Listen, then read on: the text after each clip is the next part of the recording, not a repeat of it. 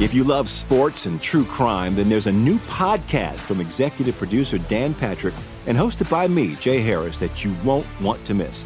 Playing Dirty Sports Scandals. Each week, I'm squeezing the juiciest details from some of the biggest sports scandals ever.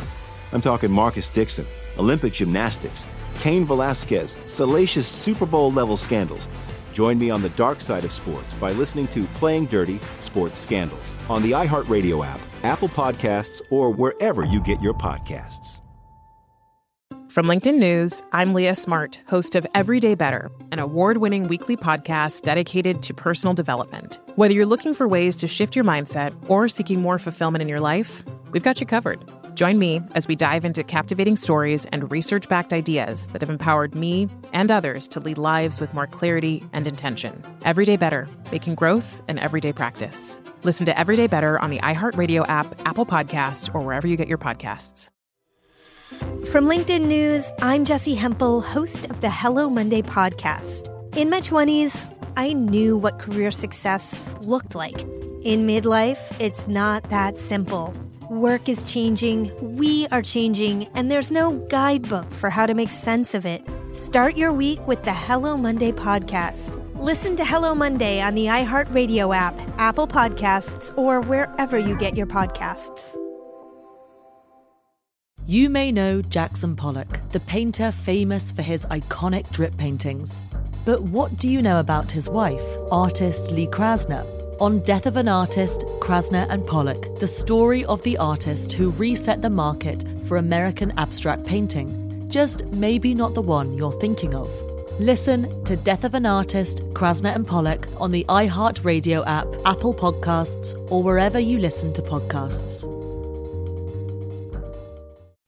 This is Odds On with Mike Palm and Amal Shaw, live from the Circus Sportsbook on VSIN, the sports betting network. Hands steel to slap this desk. Welcome into Odds On. I'm Mike Palm, and he is Amal Shaw. I'm all glad to be back with you after the day off tomorrow. Femi, great job. Thanks for filling in. Let's start out with news in the NFL today. Cam Newton back with his old team, the Carolina Panthers. I thought you were going to say the Auburn Tigers. I would have been more excited for the Iron Bowl, but let's let's talk all about in this. family. Let's go. exactly right. Uh, listen, when you look at this, uh, I mean, how much is it going to improve them? I feel bad for PJ Walker. He thought he was going to get his opportunity. Now Cam Newton's going to be back in the mix. We'll see how quickly Cam gets that starting job with Sam Darnold being out with the fracture in the shoulder. Do you think there's a chance he starts this Sunday in Arizona? No, not likely. I think it's too quick. Okay. Will he energize the fan base in Carolina? Uh, no, they're waiting for that Duke Carolina game. Duke looked pretty good, by the way. Uh, They look great. They look really good, yeah. I just don't know if I can sit through 30 farewell speeches for Mike Krzyzewski. Jesus. Christ! You would have thought this guy cured cancer. brutal. Any thoughts on OBJ? We're going to have Frank Schwab on.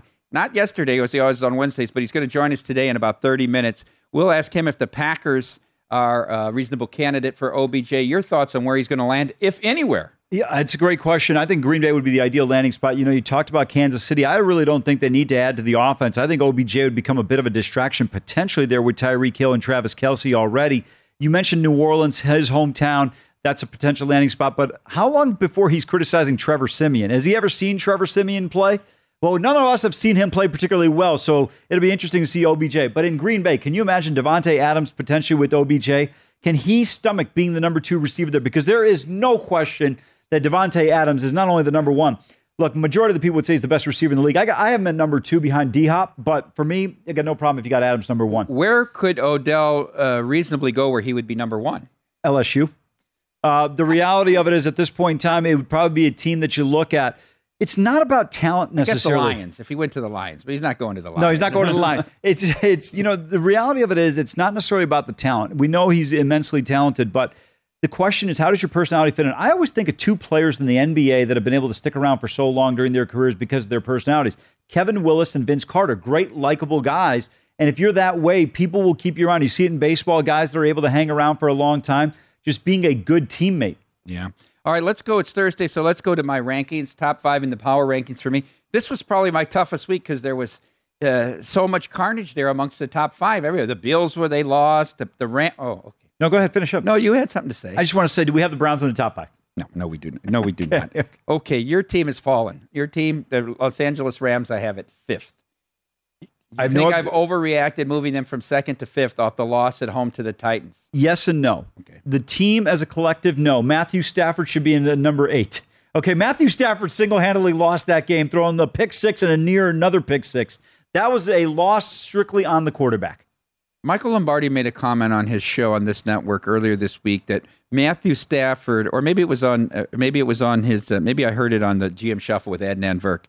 Um, Matthew Stafford is responsible for the Rams losing their toughness, having him at quarterback instead of Jared Goff. They are less tough. My God. that that is like saying somebody's afraid of Buster Douglas. Nobody has ever said that. You're afraid of Mike Tyson. No, what are you kidding me? Jared Goff and toughness? Maybe in his more, own. More so than Matthew Stafford. I, I I'd have to ask Michael if he's watched Jared play in, uh, for the Lions this year. No way. The- I, I don't buy that at all. My number four team is a new entry to the list, and it's the team that beat the Rams. I have the Tennessee Titans right now, number four. I don't know. I, I you know, the fact that King Henry is out obviously factors in that because I think if he was here, he- they might be second uh, in my rankings right now. But what they've done the last four weeks is very, very impressive. I would agree with you completely. And I still think, though, they're going to have a bit of a fall off at some point in time without Henry. Because remember, the offense didn't play particularly well against the Rams. That's the one thing that I think got overlooked in this victory. It was the defense that did a tremendous job in this game. I, I, to tell you, I like the I like the Saints Titans under this week. I, I I think that number was masked by the fact that Stafford was so terrible, kept turning the ball over in the red his own his own Yeah. end of the field.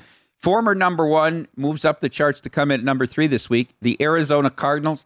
I thought it was a great week for them. They did it without their quarterback, without their top two receivers.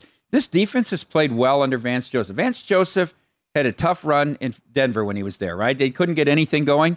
But what he's done as the Arizona defensive coordinator is impressive. I think they're uh, set up now beautifully this week with Carolina coming to town. And they had the luck of, of look, the Rams lost and the Cowboys lost. They're they're zeroed in here and maybe getting a one seed in the NFC still. I know they still have the return trip with the Rams, but you have to think now, having swept the 49ers, Seattle is not going to be that much of a, a challenge for them in this division. Yeah, listen, I I love your ranking here, Gary Barta. I mean, what are you, the college football p- uh, playoff committee here with this ranking of Arizona number three? Why, you think they're too low? Yeah, I do. Who do you got ahead of them? Well, I'll tell you who I got ahead of them. I have the defending world champion, Tampa Bay Buccaneers. You mean number- Super Bowl champions? world champions. Well, who? They got somebody in Europe that's going to be better than them? Tampa Bay, I have at number two. They benefited from the bye week. The other teams lost, and they moved up the charts. Um, Does that mean Green Bay's number one? Green Bay's not in this list. Number one, the Buffalo Bills. Oh my God. Dude, come on, seriously. This is not meant to be a joke. This is meant to be serious. I am serious. I still has Buff- Buffalo as my number one team. Look, their trouble here is that they need to protect Allen better. Do, okay, the do you even know what the hell's going on here? what are you talking about? We're supposed to be you're supposed to be ranking the top 5 teams best in the National Football League. Okay, that's why I like Buffalo Bills. Here's the best part about your rankings. You've got four teams that have a better record than the Buffalo Bills. okay, I, I told you, I knew you were an AP poll voter. The the games don't matter to you. Well, the- Just very subjective here. games matter. Look, people, you can't really downgrade them that much off a loss to Urban Meyer. Urban Meyer has won 86% of his games. At the Okay. collegiate level. All right, it's still football, I'm all. It's still played with 11 players. They still get six points for a touchdown, three points for a field goal. And you knew this team in Jacksonville would get better as the season went on with Urban Meyer. The quarterback getting better. I mean, they have a lot of young players. I don't say, oh, they lost to Jacksonville. That means they're not a top five team I, anymore. I'm not disagreeing with you there. Here's the thing: the Urbanator is has a 25 winning percentage in the National Football Too League. short a sample. too short a sample size. Well, here's my question: Tampa, they they had a, a tough game against a team and a division opponent on the road. I don't think anybody's going to sit there and say you lost to a Saints defense that's top 10 every year. No problem with that. Arizona goes on the road with a backup quarterback with the number one or number two best receiver, depending on how you rank DeAndre Hopkins, without their starting quarterback, number one overall pick, former Heisman Trophy winner in Kyler Murray. They win the game. They dominate against the San Francisco 49ers. The Tennessee Titans go on the road against a team with one loss and win the football game based on their defense, one that's been criticized the last several years, including this year. And you want to put the Buffalo Bills, a team that can manage six points on the road against the Jacksonville Jaguars? Even the Miami Dolphins scored more points across the pond. Get a little more passion for your NBA picks before you come at me with all this nonsense. Oh, I forgot. No, Hey, should, no, should- no, should- should we crown Femi national No. champion? He had a great Femi's, day. Two and Femi's one. Fire is the new hottest Two and one. He's the national champion. I go All- 0 and 2. I lose. All money. Hey, your uh, boy Metcalf knows what I can do in the association. That, that was a lifetime ago. That's now, true. Let, us get back to this. Arizona benefited, okay, from Kyle Shanahan quitting at halftime. He gave up on the game at halftime. They're down 24. He kicks the extra point. He punts down 17 from the plus 39. They only had to play half of football. Kyle Shanahan was ready to get back to the locker room after half. Well, he should have The, the. Tennessee Titans benefited from a terrible performance by Matthew Stafford. I, I, I don't disagree with you there. Hold on, I'll get to those things in a second. Shanahan should have punted, and here's why. He gave up on the game when down 24. He didn't go for two to make it 16. Right? What, what, what do you matter if you lose by 24? Why not go for it there on I- I fourth and 13? I- I, mean, it's just it's such a bad sign. But he had already conceded, so the same why. thing. The same thing. Playing for a tie on Monday Night Football did for him too. What does it say to the locker room when he coaches like that? Yeah, John Brown put up this great graphic of the Arizona Cardinals. Mike, would you look at that record there for a second? Tell me what that says. I can't see. It's a little bit too far from Says my they've vision. lost the game.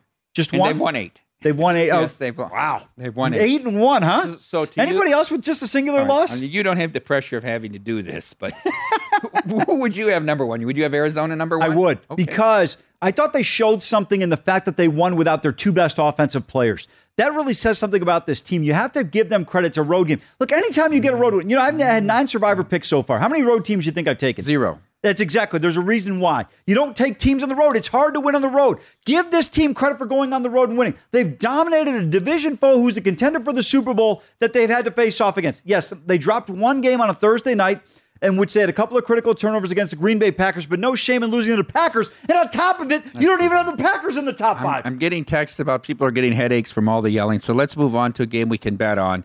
Thursday night football. The Ravens go to Miami to take on the Dolphins. John Harbaugh nine and zero against the spread against Miami. That's the longest streak of any head coach against a single team against the spread in NFL history. Wow. This game is seven and a half. It's touched eight in some spots, mostly seven and a halfs, 46 and a half. Let me ask you this, Amal. Are you using the using the Ravens? I know. It's not a road team. Uh, in, in your survivor, no. I is this- used them last weekend. Is this a game you tease? uh, down with the Ravens. Yes. Uh, I would actually probably tease it both ways here. Really? You Dolph- think this game's going to land seven, eight, nine, ten? Thur- Thursday night games are Mm-hmm. tough. It's a short week. They played a competitive overtime game against Minnesota. Had to go almost that full extra ten minutes there. Miami had a bit of a, a little bit of an easier path against the Houston Texans here. Uh, remember, the Ravens embarrassed uh, Miami a couple of years ago down in South Florida. Could be a similar uh, situation here, but I, I don't want to touch this game from a point standpoint. I, I can see why people would tease the Ravens down, but I'm not a guy that generally likes to tease teams down on the road as much. Does it matter to you whether it's uh, uh, Tua or Jacoby Brissett, a quarterback for Miami? I prefer Jacoby Brissett. You do. Well, because he might every once in a while throw the ball down the field like he did against the Raiders. Center is out for Miami. I think that Martindale will dial up plenty of blitzes tonight, and he'll get to either one of them. Both of these Miami quarterbacks are immobile. You think Tua is a running quarterback, but he's not good at avoiding a pass rush. Tua has never been a running quarterback. He he maybe can slide step in the pocket. The other thing is, I think in Tua's contract it says I will not throw the ball more than five yards down the field. That's the other issue with that team. in this game like this, quickly uh, as we close this segment out, in a game like this, Baltimore at Miami, what in a point spread do you assign for the home field for Miami? I think it's relatively nothing. It is nothing. I mean, you have about 16 fans. Ravens fans, good opportunity to see their teams play in person. Yeah, there's plenty of good tickets available, grass to grass. I just don't think that there's much of an advantage here. So, what could be built in? All right, when we come back, we're going to take a look at college football matchups, including a big Thursday night game in the ACC.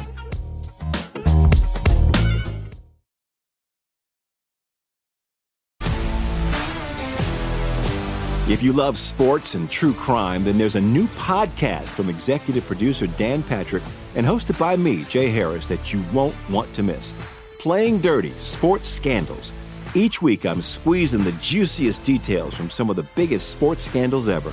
I'm talking Marcus Dixon, Olympic gymnastics, Cain Velasquez, salacious Super Bowl level scandals. Join me on the dark side of sports by listening to Playing Dirty Sports Scandals on the iHeartRadio app, Apple Podcasts, or wherever you get your podcasts. What's up, everybody? This is Stephen A. Smith. When I'm not at my day job, First Take, you can find me in my studio hosting the Stephen A. Smith Show podcast. Tune in every Monday, Wednesday, and Friday, at the very least, as I bring you all new episodes that feature the biggest headlines in the world of sports, pop culture, business, and politics. You'll hear my unfiltered opinions on those nauseating Cowboy fans, the chaos in Washington, D.C., and trending topics on social media, as well as my straight shooter interviews with top celebrities and game changers. And I occasionally give out love advice. Yes, it's true. If you want to know my true feelings about something, I'll give it to you straight. So listen to the Stephen A. Smith Show podcast on the iHeartRadio app, Apple Podcasts, or wherever you get your podcast. On a summer night in Paris, American artist Lee Krasner is drifting off to sleep when the phone rings. On the line, news that her husband, Jackson, is dead. Jackson, as in the painter Jackson Pollock. He might, to this day, be the most mythologized figure in American art. But how much of the story that we've been told about him is just that a myth?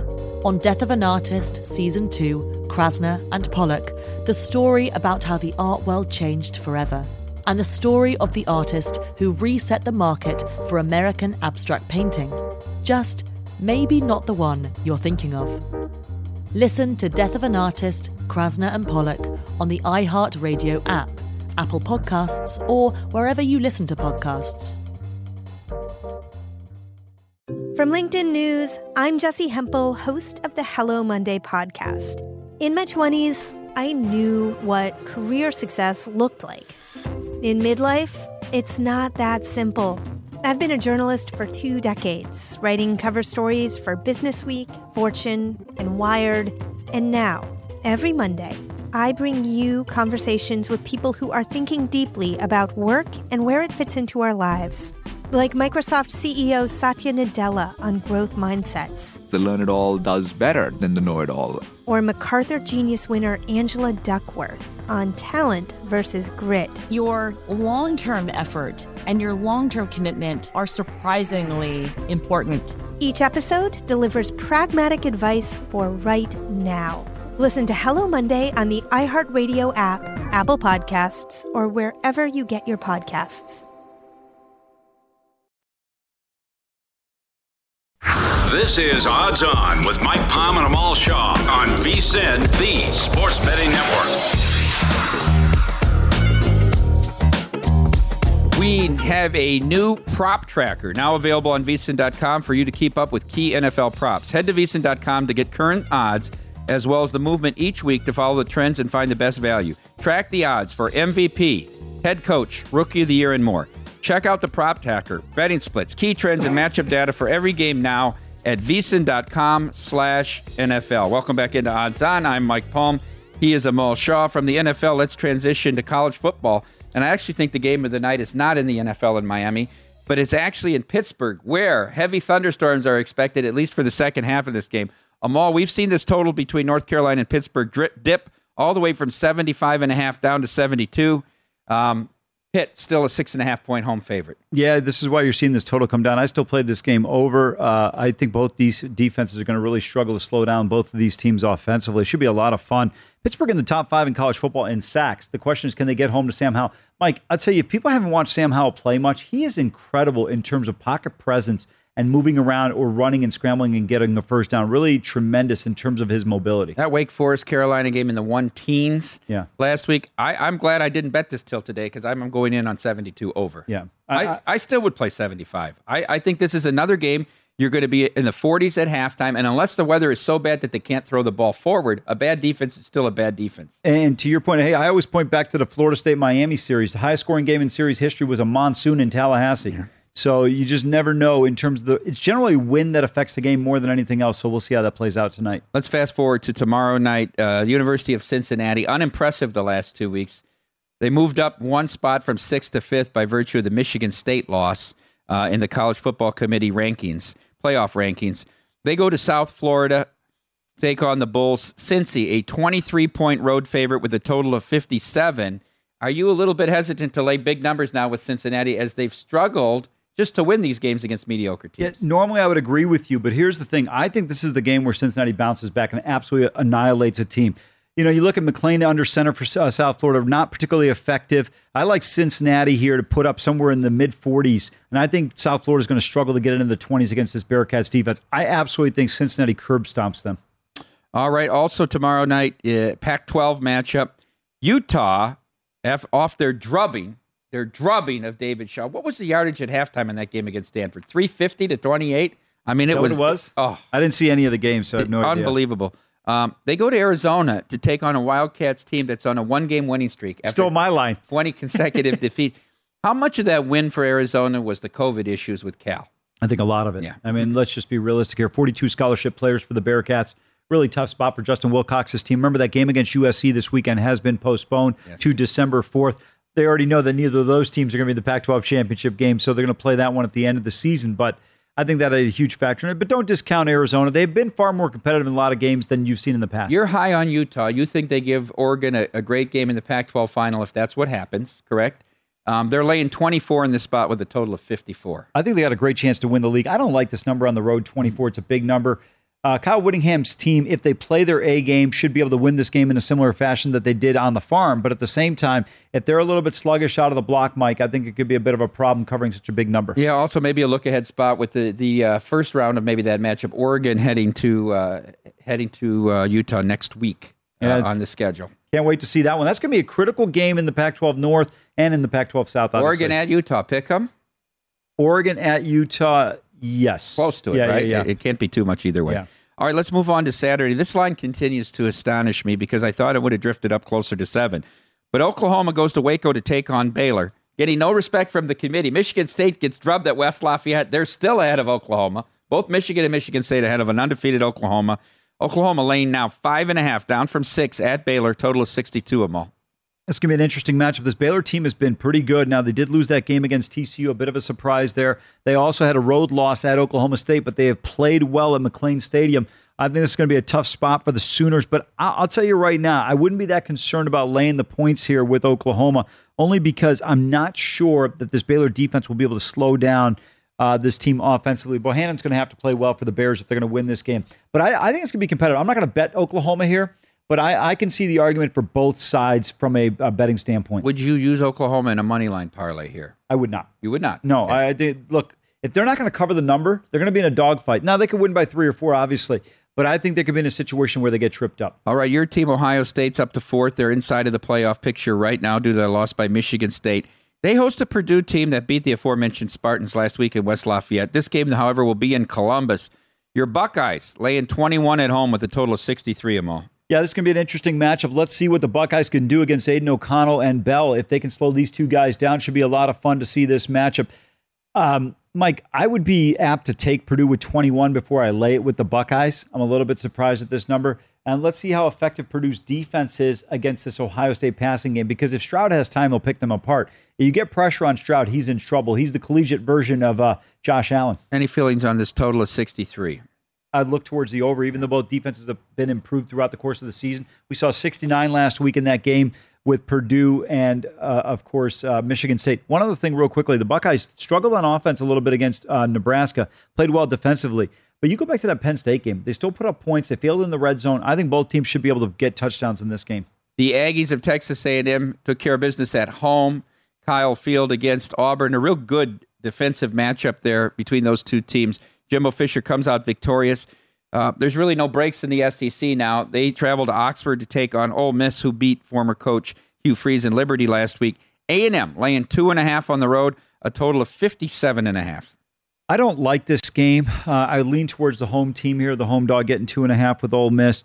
I think it's going to be a tough game. I'm a little bit concerned about Ole Miss's offense going up against this A&M defense, number two in the nation in scoring defense. You know, Georgia's having one of the greatest years. You got to go back to 93 Florida State before a team had given up at least 14 points in the first nine weeks of the season. Probably one defense that I kind of have historically overlooked. I would say Alabama 2011 is the best defense I've seen. You, You can know- make the case know- for 92 Alabama. You know, this 2011 Alabama, Georgia State was the only game that went. They Georgia went out, Southern. or Georgia Southern. They Yep. scored 21 and they rushed for 300 yards. Otherwise, they're below in everything, below even Georgia this year with every other game. That was a um, that was a game in late November.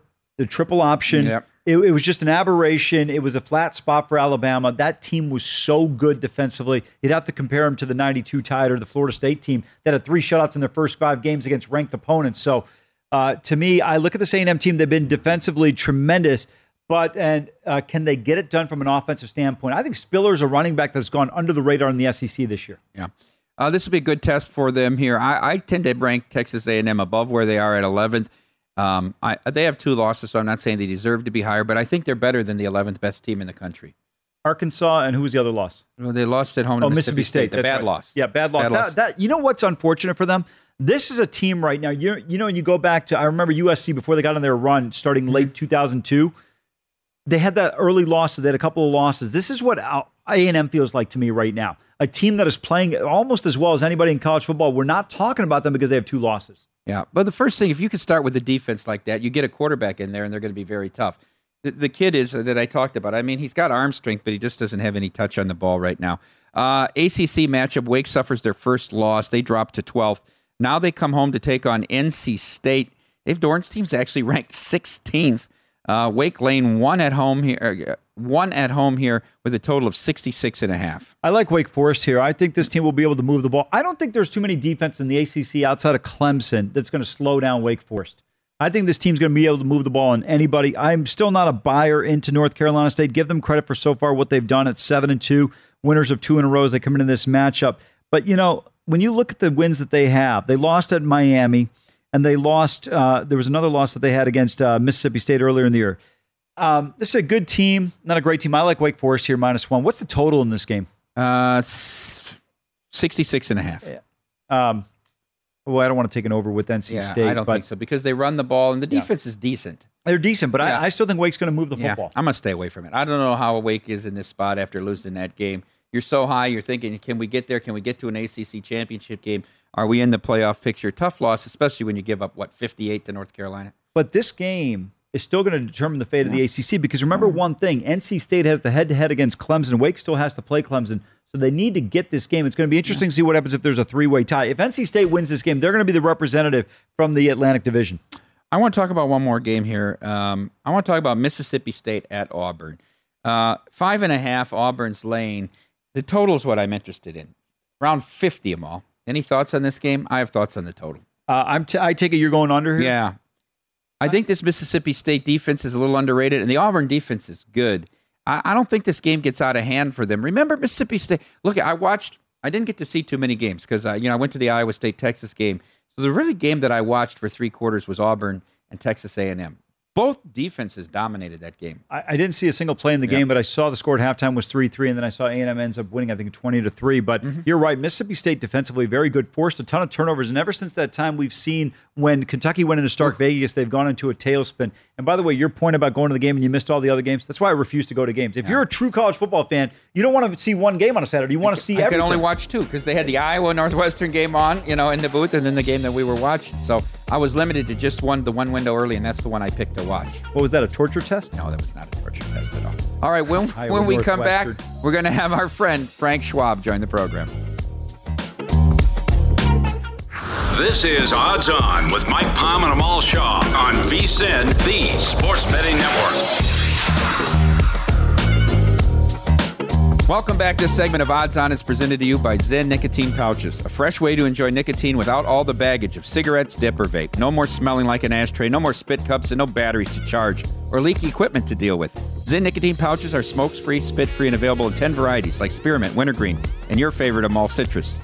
And for your convenience, each variety comes in two strengths, so you can easily find the satisfaction level that's perfect for you. ZYN, America's number one nicotine pouches, is available in over 100,000 locations nationwide, meaning it's never been easier to find your ZYN. So head on over to zyn.com slash find to locate a store near you. That's zyn.com slash F-I-N-D. Warning, this product contains nicotine. Nicotine is an addictive chemical. Welcome back into Odds On. Mike Paulman, Amal Shaw. I hear ZYN demanded to move to Frank's block. They want to they want to sponsor the segment with Frank Schwab. 100%. Why wouldn't you? This is the best segment of our show every week. Frank Schwab, senior NFL writer and betting analyst for Yahoo Sports. Welcome in on a Thursday, Frank.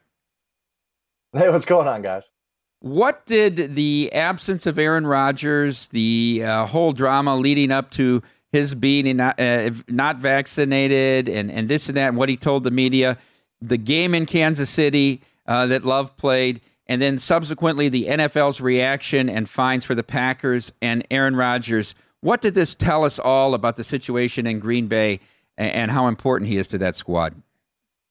Yeah, I, I think you saw last week. Like, I'm sitting there watching this game and saying, this is the guy that they uprooted their franchise for. This is the guy they moved up to go get and alienated their franchise guy. Jordan Love wasn't terrible, but he wasn't good either. And for all the people who say that quarterbacks need to sit for a full year to get ready, well, oh, okay, that that didn't work with him. By the way, the other two guys, since Aaron Rodgers, the other two guys that sat all season didn't get a start, Brady Quinn and Jake Locker, that helped those guys. So no, but anyway, getting back on track, I think it just showed. I think it did show the Packers are a very, very good football team. For them to go into Arrowhead Stadium, play the Chiefs as tough as they did. I know the Chiefs struggles, but for them to go play the Chiefs as tough as they did without much a quarterback, without much on off, I, I think said a lot about the Packers. In fact, hey, they got the money, right? They covered I, again every single time since week one, and I think you're going to be just fine with Aaron Rodgers coming back. I don't get any sense from reading anything out there, anything I've heard that there's any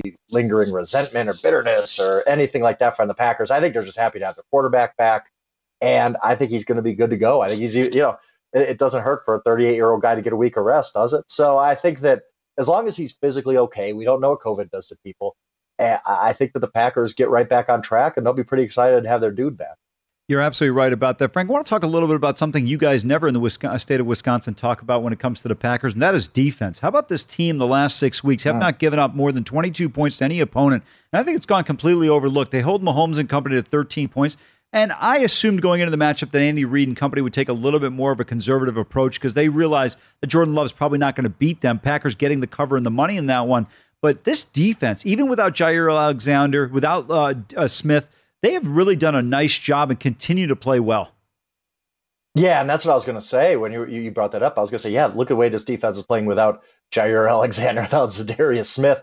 If they could somehow get these guys back late in the year, those are two uh, pretty much Pro Bowl, maybe even All Pro type guys. We are talking about Alexander. This defense is playing really well, and give them credit. They're picking guys up off the street and, and putting them in advantageous spots. Rasul Douglas is becoming a guy like that. It's really impressive. Rashan Gary has been a big part of this. I think that he's finally showing that first round potential he had coming out of Michigan.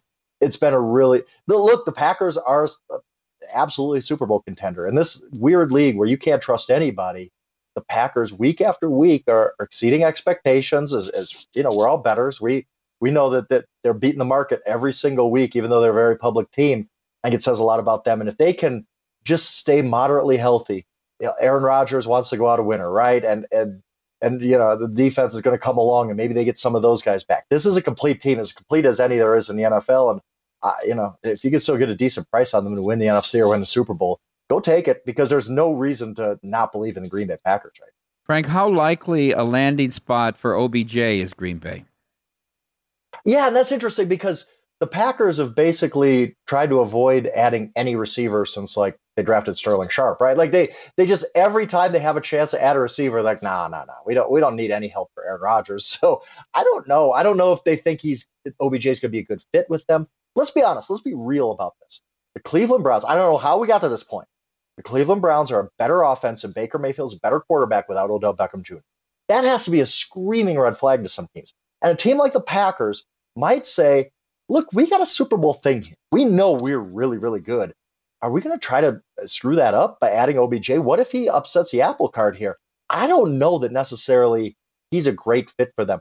I, I like the fit almost definitely with the Saints, although OBJ, what's he going to do when he gets three targets from Taysom Hill in week 14? Like, I mean, he, he's not going to be happy there. I think the Chiefs make a lot of sense. They need a playmaker so badly. They need a playmaker. And then Seattle's always willing to take a shot on guys. So I see it more of Chiefs or Seahawks. I think he's going to end up with the Seahawks, but I don't know. The Packers are an interesting fit, but then you start thinking of pros and cons, and Brian Gutekunst and all those guys might just be saying, "Hey, we got a good thing here," and, and maybe OBJ kind of screws it up. I like the argument you make that it potentially uh, gives them a little bit of difficulty on the ship there, but I think with Davante Adams and you put OBJ as a number two, boy, that is a scary thought process if you've got to go up against those guys. So we'll see what happens there. But Frank, I want to go to a team that always plays great defense in the state of Wisconsin. The Badgers already now with an opportunity in the Big Ten West. 37 points given up in their last five games. This team has been dominant. You know, A&M and Georgia have been the basically the benchmarks in terms of what we've seen in college football defensively. But Wisconsin is right there. They're going to control their own destiny in terms of getting to the Big Ten championship game. Should line up, in my opinion, against the Buckeyes. How do you like this team? How do you like their chances, especially for the battle for Paul Bunyan's axe at the end of the season?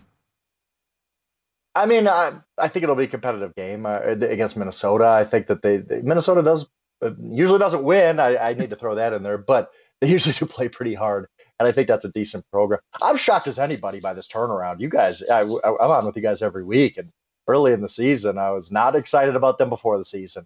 Really not excited about them after three or four weeks, and they've just turned it around. And by the way, I, I want to stop talking about the Badgers defense because I don't want anybody taking Jim Leonhard. Okay, like that guy is a star in the making, and I don't want anybody to figure it out. I want him to just take over for Paul Chryst when the time is right. I, I think I think Jim Leonhard is he's the best defensive coordinator in college football. I, he's fantastic. You know, and it doesn't surprise me that this defense has made leaps and bounds. Frank, I was a little surprised Trev Alberts decided to stay with Scott Frost, although he, he took a haircut to stay there. Would a, would Jim Leonhard have been interested in the Nebraska job? I don't know. I mean, Jim Leonhard's a guy who the Green Bay Packers knocked on his door last offseason just to get, a feel. Hey, do you want to come coordinate our defense? And Jim Leonhard, who spent 10 years in the NFL, said, no, I'm fine here. I think truly it's a Josh McDaniels situation where the team has told him, hey, you're next in line. You're a young guy. Wait it out. You're going to get your dream job here. Jim Leonhard, obviously alum from Wisconsin. So I think he stays. I, I think, I hope. Uh, maybe that's just wishful thinking from a Wisconsin alum, right? But I truly think that he thinks, hey, I'm young enough I could wait out Chryst and and I'll be the next Badgers head coach for the next 20 years of my life. Yeah, by the way, I'm a little disappointed in Frank. First time he's ever lied on this show. He said a minute ago, he goes, I hate to say it, Minnesota really doesn't win. Yeah, right. You hate saying that Minnesota never wins that. Come on. What kind of fallacy hey, is that? That axe, Frank, that axe might as well just be permanently in that. exactly. Let's transition from the great quarterback Graham Mertz at Wisconsin to the great head basketball coach Greg Gard. Uh, assess the Badgers' upcoming uh, season and who you like to win the Big Ten. To me, it's a two team race Michigan and Purdue. Yeah, same here. Uh, the two teams. Wisconsin, I don't think is gonna make the tournament. I'd be very impressed with Greg if if they got to the tournament this year. And that's weird for me to say because every year it was, uh, you know, going back to even the Dick Bennett days, it was uh, finally after not going for the the Wisconsin Badgers did not go for the tournament from 1947 to 1994. Okay, that's what I'd stepped into when I was a student there, and and then it became just every year he took it for granted they're going to sneak in somehow, and I don't think they can. They're just too young too too many question marks on this team. Maybe they're good in a couple of years, but as far as the rest of the Big Ten goes, great conference for big men. My good, everybody everybody's you know shooting threes everywhere, but the Big Ten is old school. They're like, how many big guys can we get? And it seems like they got the seven best big men in the country. Uh, I do like Purdue. I, I, just like their returners a little bit better than Michigan. I think Michigan's great. I think Juwan Howard has proven himself to be a great coach already. Matt Painter is a pretty good coach too. I just like their returners a little bit more, like their depth a little bit more. I think I, I, got a future on them to win the Big Ten. But uh, you know, it, you're right. It's a it, it definitely is a two team race. We saw like you know even Ohio State. I don't know that they're really going to be in the mix after they struggled opening night. And Michigan State didn't look like they're that much improved from last year. So yeah, it's kind of shaping up as, as two teams. Well, although Illinois might might factor in. I long for the old days of the Big Ten, the mid 80s, when Uwe Blab took on the twin towers of Greg Payne and Michael Stokes from Iowa. Wow, that is a that's a pull right there. I didn't expect a Uwe Blab uh, take today. I thought he'd go with the standard Roy Marble reference, mm-hmm. but anyway, uh, I'm going to tell you guys real quick: if you can get a futures bet on a player to win Big Ten Player of the Year, I like Jaden Ivey at Purdue. I think he's terrific. I think he's a guy that's a little bit under the mm-hmm. radar mm-hmm. because we talk about Hunter Dickinson and we talk about the big man. Uh, uh, blanking on his name right now, Purdue, but I, I, like him potentially to win the Big Ten Player of the Year. Trevion Williams. Thank yeah, you. Uh, he's yes. really good. I, the, the, kid at Indiana is going to get so much usage. Uh, Jackson Davis, I think is his name. That I think he's going to win just because he'll end up with the. He's the only guy they got. What, what else is Indiana going to do but feed him the ball all day? Frank, thanks for the time again. We'll talk to you next Thursday or Wednesday. Wednesday, we'll get back on schedule. Yeah, hey, most days, who knows? You know, maybe, maybe. And we look forward to having him in studio here the first week of December. I well. can't wait. All right, when we come back, I'm all in in the Palm Readers playbook.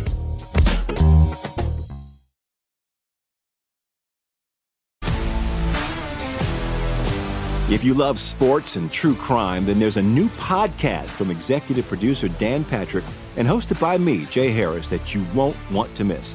Playing Dirty Sports Scandals. Each week, I'm squeezing the juiciest details from some of the biggest sports scandals ever. I'm talking Marcus Dixon, Olympic gymnastics, Cain Velasquez, salacious Super Bowl level scandals. Join me on the dark side of sports by listening to Playing Dirty Sports Scandals on the iHeartRadio app, Apple Podcasts, or wherever you get your podcasts. What's up, everybody? This is Stephen A. Smith. When I'm not at my day job, First Take, you can find me in my studio hosting the Stephen A. Smith Show podcast. Tune in every Monday, Wednesday, and Friday, at the very least, as I bring you all new episodes that feature the biggest headlines in the world of sports, pop culture, business, and politics. You'll hear my unfiltered opinions on those nauseating Cowboy fans, the chaos in Washington, D.C., and trending topics on social media, as well as my straight shooter interviews with top celebrities and game changers. And I occasionally give out love advice. Yes, it's true. If you want to know my true feelings about something, I'll give it to you straight. So, listen to the Stephen A. Smith Show podcast on the iHeartRadio app, Apple Podcasts, or wherever you get your podcast. From LinkedIn News, I'm Jessi Hempel, host of the Hello Monday podcast. In my 20s, I knew what career success looked like. In midlife, it's not that simple. I've been a journalist for two decades, writing cover stories for Business Week, Fortune, and Wired. And now, every Monday, I bring you conversations with people who are thinking deeply about work and where it fits into our lives. Like Microsoft CEO Satya Nadella on growth mindsets. The learn it all does better than the know it all. Or MacArthur Genius winner Angela Duckworth on talent versus grit. Your long term effort and your long term commitment are surprisingly important. Each episode delivers pragmatic advice for right now. Listen to Hello Monday on the iHeartRadio app, Apple Podcasts, or wherever you get your podcasts. On a summer night in Paris, American artist Lee Krasner is drifting off to sleep when the phone rings. On the line, news that her husband, Jackson, is dead. Jackson, as in the painter Jackson Pollock. He might, to this day, be the most mythologized figure in American art. But how much of the story that we've been told about him is just that a myth? On Death of an Artist, Season 2, Krasner and Pollock, the story about how the art world changed forever. And the story of the artist who reset the market for American abstract painting.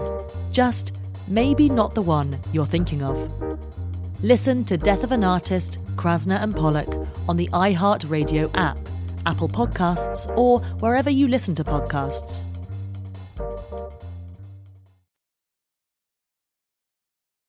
This is Odds On with Mike Palm and Amal Shaw on VSIN, the Sports Betting Network. If you're looking for more sports betting discussion around your local, Bet Rivers has you covered. That would be your local teams.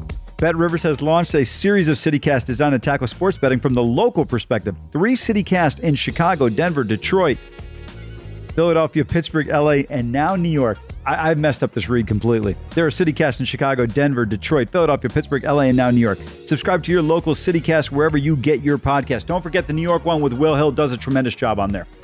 Yeah, welcome back in. They've been about as good as my plays this week. I'm Mike Palm uh, with with notice, noted read.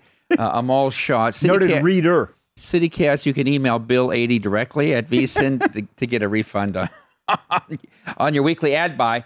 Um, last night, you and Femi went mano a mano, and I mean, Femi was fire. Picked three money line underdogs in the NBA. Two of them won, one of them against you. Yeah. Any thoughts? No, not glad really. I'm back. No, and I'm not worried about that. I just knew, you know, what's I, I would rather have Femi here. He probably wouldn't say that much. Otherwise, I would have had to pull up the college football sheet, you know, when we go head to head every Saturday. But uh, listen, give him credit. Had a great call on uh, really the Memphis one was the most impressive one. Charlotte going on the road and beating Memphis uh, straight up on the road at uh, FedEx Forum there. But uh, also the Detroit Pistons winning on the road against the Houston Rockets. Maybe the Rockets and Jae'Sean Tate can work on their free throws.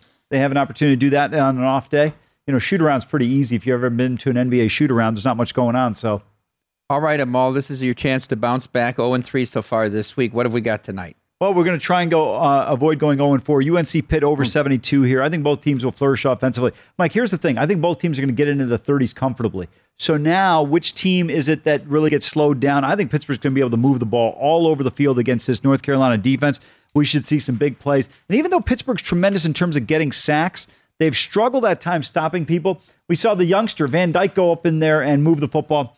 I like North Carolina to put up 35 points plus in this game. I don't want to touch this number at six and a half. Um, I think this is going to be a competitive game. I see a 45 38, 41 38 type of finish. I'd lean North Carolina with the points here, Yeah. but I also am on the over as a two unit play for me tonight. And then I don't see the Ravens losing. I'm going to lay the money line here, Amal. I could put them in teasers. This and I don't love a lot of teasers. There's not a lot of one going through the key numbers in, in my mind. They're either already at three, um, so you're not getting through the three. So I'm not teasing them down to one and a half. I'm just going to play them on the money line here. If they lose, they lose, but I don't see them losing here. I don't know what part of the game the Dolphins have an advantage of. I don't care that the game is in South Florida. I think this is a, this is a Ravens victory. I think they need to win these games. They, they do, but I would. The one thing I would push back on Baltimore is they've had some games where you thought they should have won comfortably and they haven't. The Detroit Lions, the Indianapolis Colts, uh, this game against Minnesota was very fortunate. So let's see what happens tonight. Yep. Okay. Uh, I like to go to the uh, NFL futures market and and the tickets uh, that are available right now, and ask you: Would you rather? Would you rather have a ticket for Coach of the Year at plus seven fifty on Brandon Staley or Mike Vrabel? Mike Vrabel. I mean, come on. Brandon Staley's going to be fortunate to make the postseason. Mike Vrabel's got a chance to have the best record in the AFC. I, I would agree. I think Vrabel at the same odds is a much better price. Mike McCarthy's reign as the shortest shot on the board lasted all all of one week when he just didn't take that Sunday morning advice from Jerry Jones on what the Bronco game plan would be. Did you see that quote? I did not. He said, "I don't know. We were, it's not that we weren't prepared. I sat down with Mike McCarthy on Sunday and went through everything the Broncos were going to do." Wow. Hmm. Yeah, was he doing that with Bill Parcells? No, he was not. Wasn't doing it with Jimmy either. But he's no, had no, some. not, not with the Jimster. He's had some puppets since then that he's been able to do that with in Hey, yeah, Dallas. but hey, you know what? Listen, people can criticize Jerry all they want. I'm a big Jerry Jones fan, as you know. And I'll tell you right now, when you buy a team for the price he did and it's worth what it is, one of the greatest investments in the history of time. Well, from a football perspective, he he did something that was a bit courageous. He fired Tom Landry. Yep. Was it done in the proper way? Maybe not with the Correct. proper respect, but it had to be done to have Coach Landry leave, and he brought in the right guy, Jimmy Johnson. What a turnaround and what a run they had there. You know, and it's unfortunate, and I give Jerry credit. He actually acknowledged that if he probably should have kind of stepped back a little bit. This is a team. I don't know if they win four in a row, but I think Jimmy doesn't make the mistake at the end of the first half of throwing the football where they get the turnover. They come back in the second half. They played well, could have won that. I mean, this is a guy who bought a team for 150 million dollars in '89. What's it worth now? Four About five- billion? five, almost Five five billion billion. now. And if you haven't seen the stadium, by the way, have you been to that stadium? No, I've never I've never been to Dallas. Okay.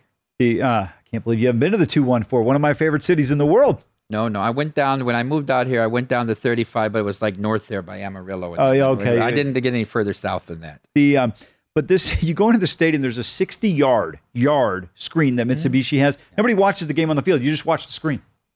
Were you there when they still had the old Cowboy Stadium? And Yes. Which did you prefer from a fan experience? Well, you have to remember, growing up, you'd watch that open. The you know, oh, God- it was so unbelievable. God Guys, you watch the game. I mean, it was unbelievable. the best thing is, you remember, you hear Pat Summerall, John Madden. It's a four o'clock game on the East Coast when you watch the Cowboys play the Redskins. Silhouette of Landry with Ab- the man in the ab- hat. Absolutely. I mean, you know, Dallas growing up as a youngster, a big Tony Dorsett fan, it was amazing. But Jerry World, I haven't been to SoFi. I, I've got to get there. Uh, I, I would probably say Jerry World. Glendale's a terrific stadium.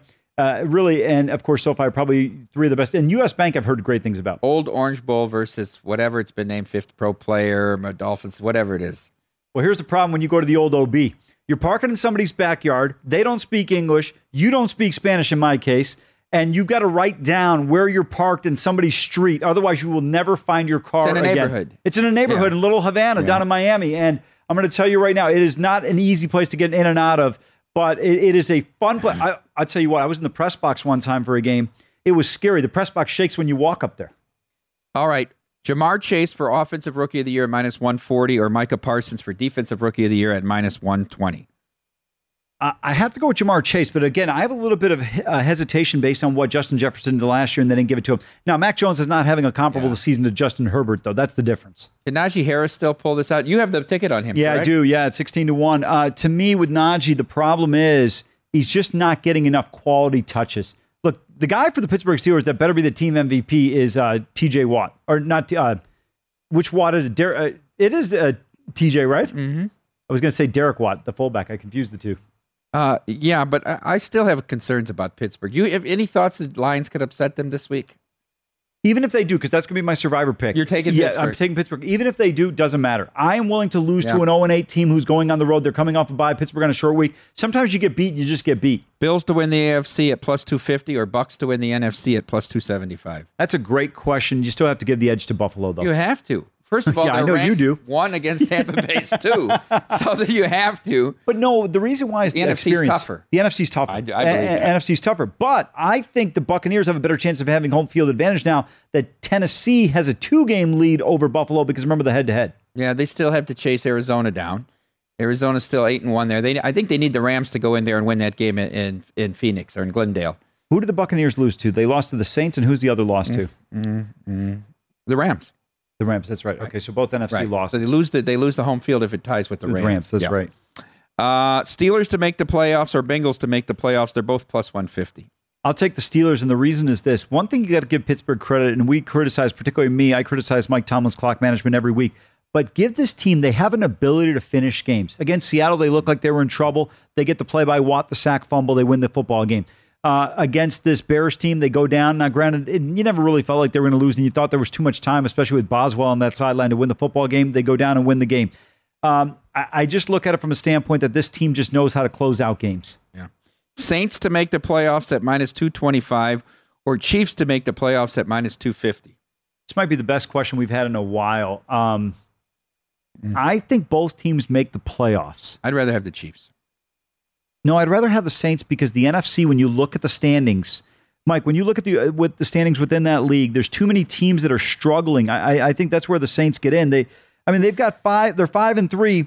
You've got Atlanta at four and four, Carolina four and five. Then everybody else had three wins. Yeah. I, I just I worry about the quarterback play for the Saints. That's what I worry about. They have a better defense. I mean, their defense is solid. It, it, it has been for five years. By the way, Sean Payton still coach of the year. They make the playoffs with this quarterbacking situation. He's got to I be love my of the year. forty to one ticket. It's unbelievable. Uh, It is though. I mean, they, to have to have this situation and no Michael Thomas um, the whole year. I want to ask about your Cowboys. They host the Falcons. Lane nine nine and a half here in this game. I like the points on the road here for the Falcons. I think Arthur Smith's starting to get the hang of being a head coach. I think Matt Ryan's has improved his play since the year started, and I still think this Dallas team does not handle prosperity. If they don't turn you over, this is not a good defense. Yeah, outside of the first two weeks where they got blown out by the Eagles and the Buccaneers, Atlanta did they've really played well. They've competed. Mm-hmm. The two losses have been by less than a touchdown. And you know, this is a big number in the National Football League. You're in a controlled weather environment. I think Matt Ryan and company can be effective.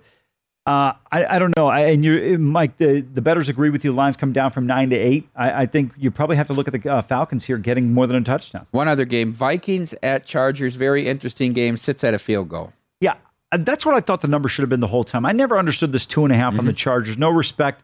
Uh, let's see how they fare. Uh, Dalvin Cook with a little bit of off-field controversy. Is that going to have an impact on him? Remains to be seen. All right, Amal. We need good weather tonight in Pittsburgh. We're both on over 72 with the North Carolina game. Unless we can get like to 60 in the first half, then it might not matter. Yeah, but remember one thing that bodes well for us: they're not going to kick field goals in that stadium. You got to you got to attack. And they're going to throw the ball. So I'm in the sloppy turf. Wind will be more of a factor than rain. Kenny Pickett tremendously accurate if you haven't seen him play. Stay tuned to Vista. Next up, it's betting across America.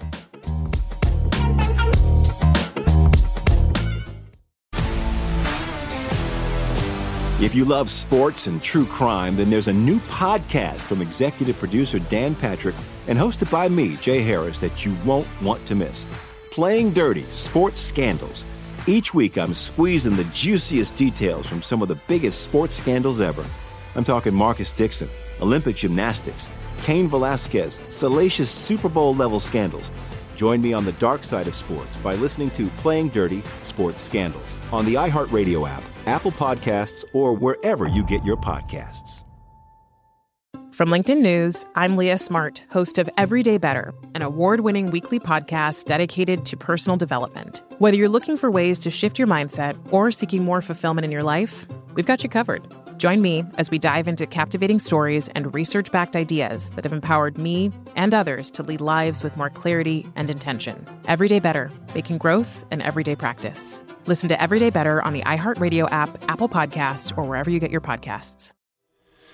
From LinkedIn News, I'm Jessi Hempel, host of the Hello Monday podcast. In my 20s, I knew what career success looked like. In midlife, it's not that simple. Work is changing, we are changing, and there's no guidebook for how to make sense of it. Start your week with the Hello Monday podcast. Listen to Hello Monday on the iHeartRadio app, Apple Podcasts, or wherever you get your podcasts. You may know Jackson Pollock, the painter famous for his iconic drip paintings.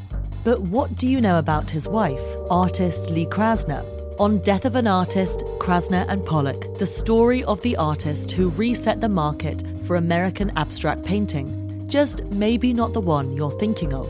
Listen to Death of an Artist, Krasner and Pollock on the iHeartRadio app, Apple Podcasts, or wherever you listen to podcasts.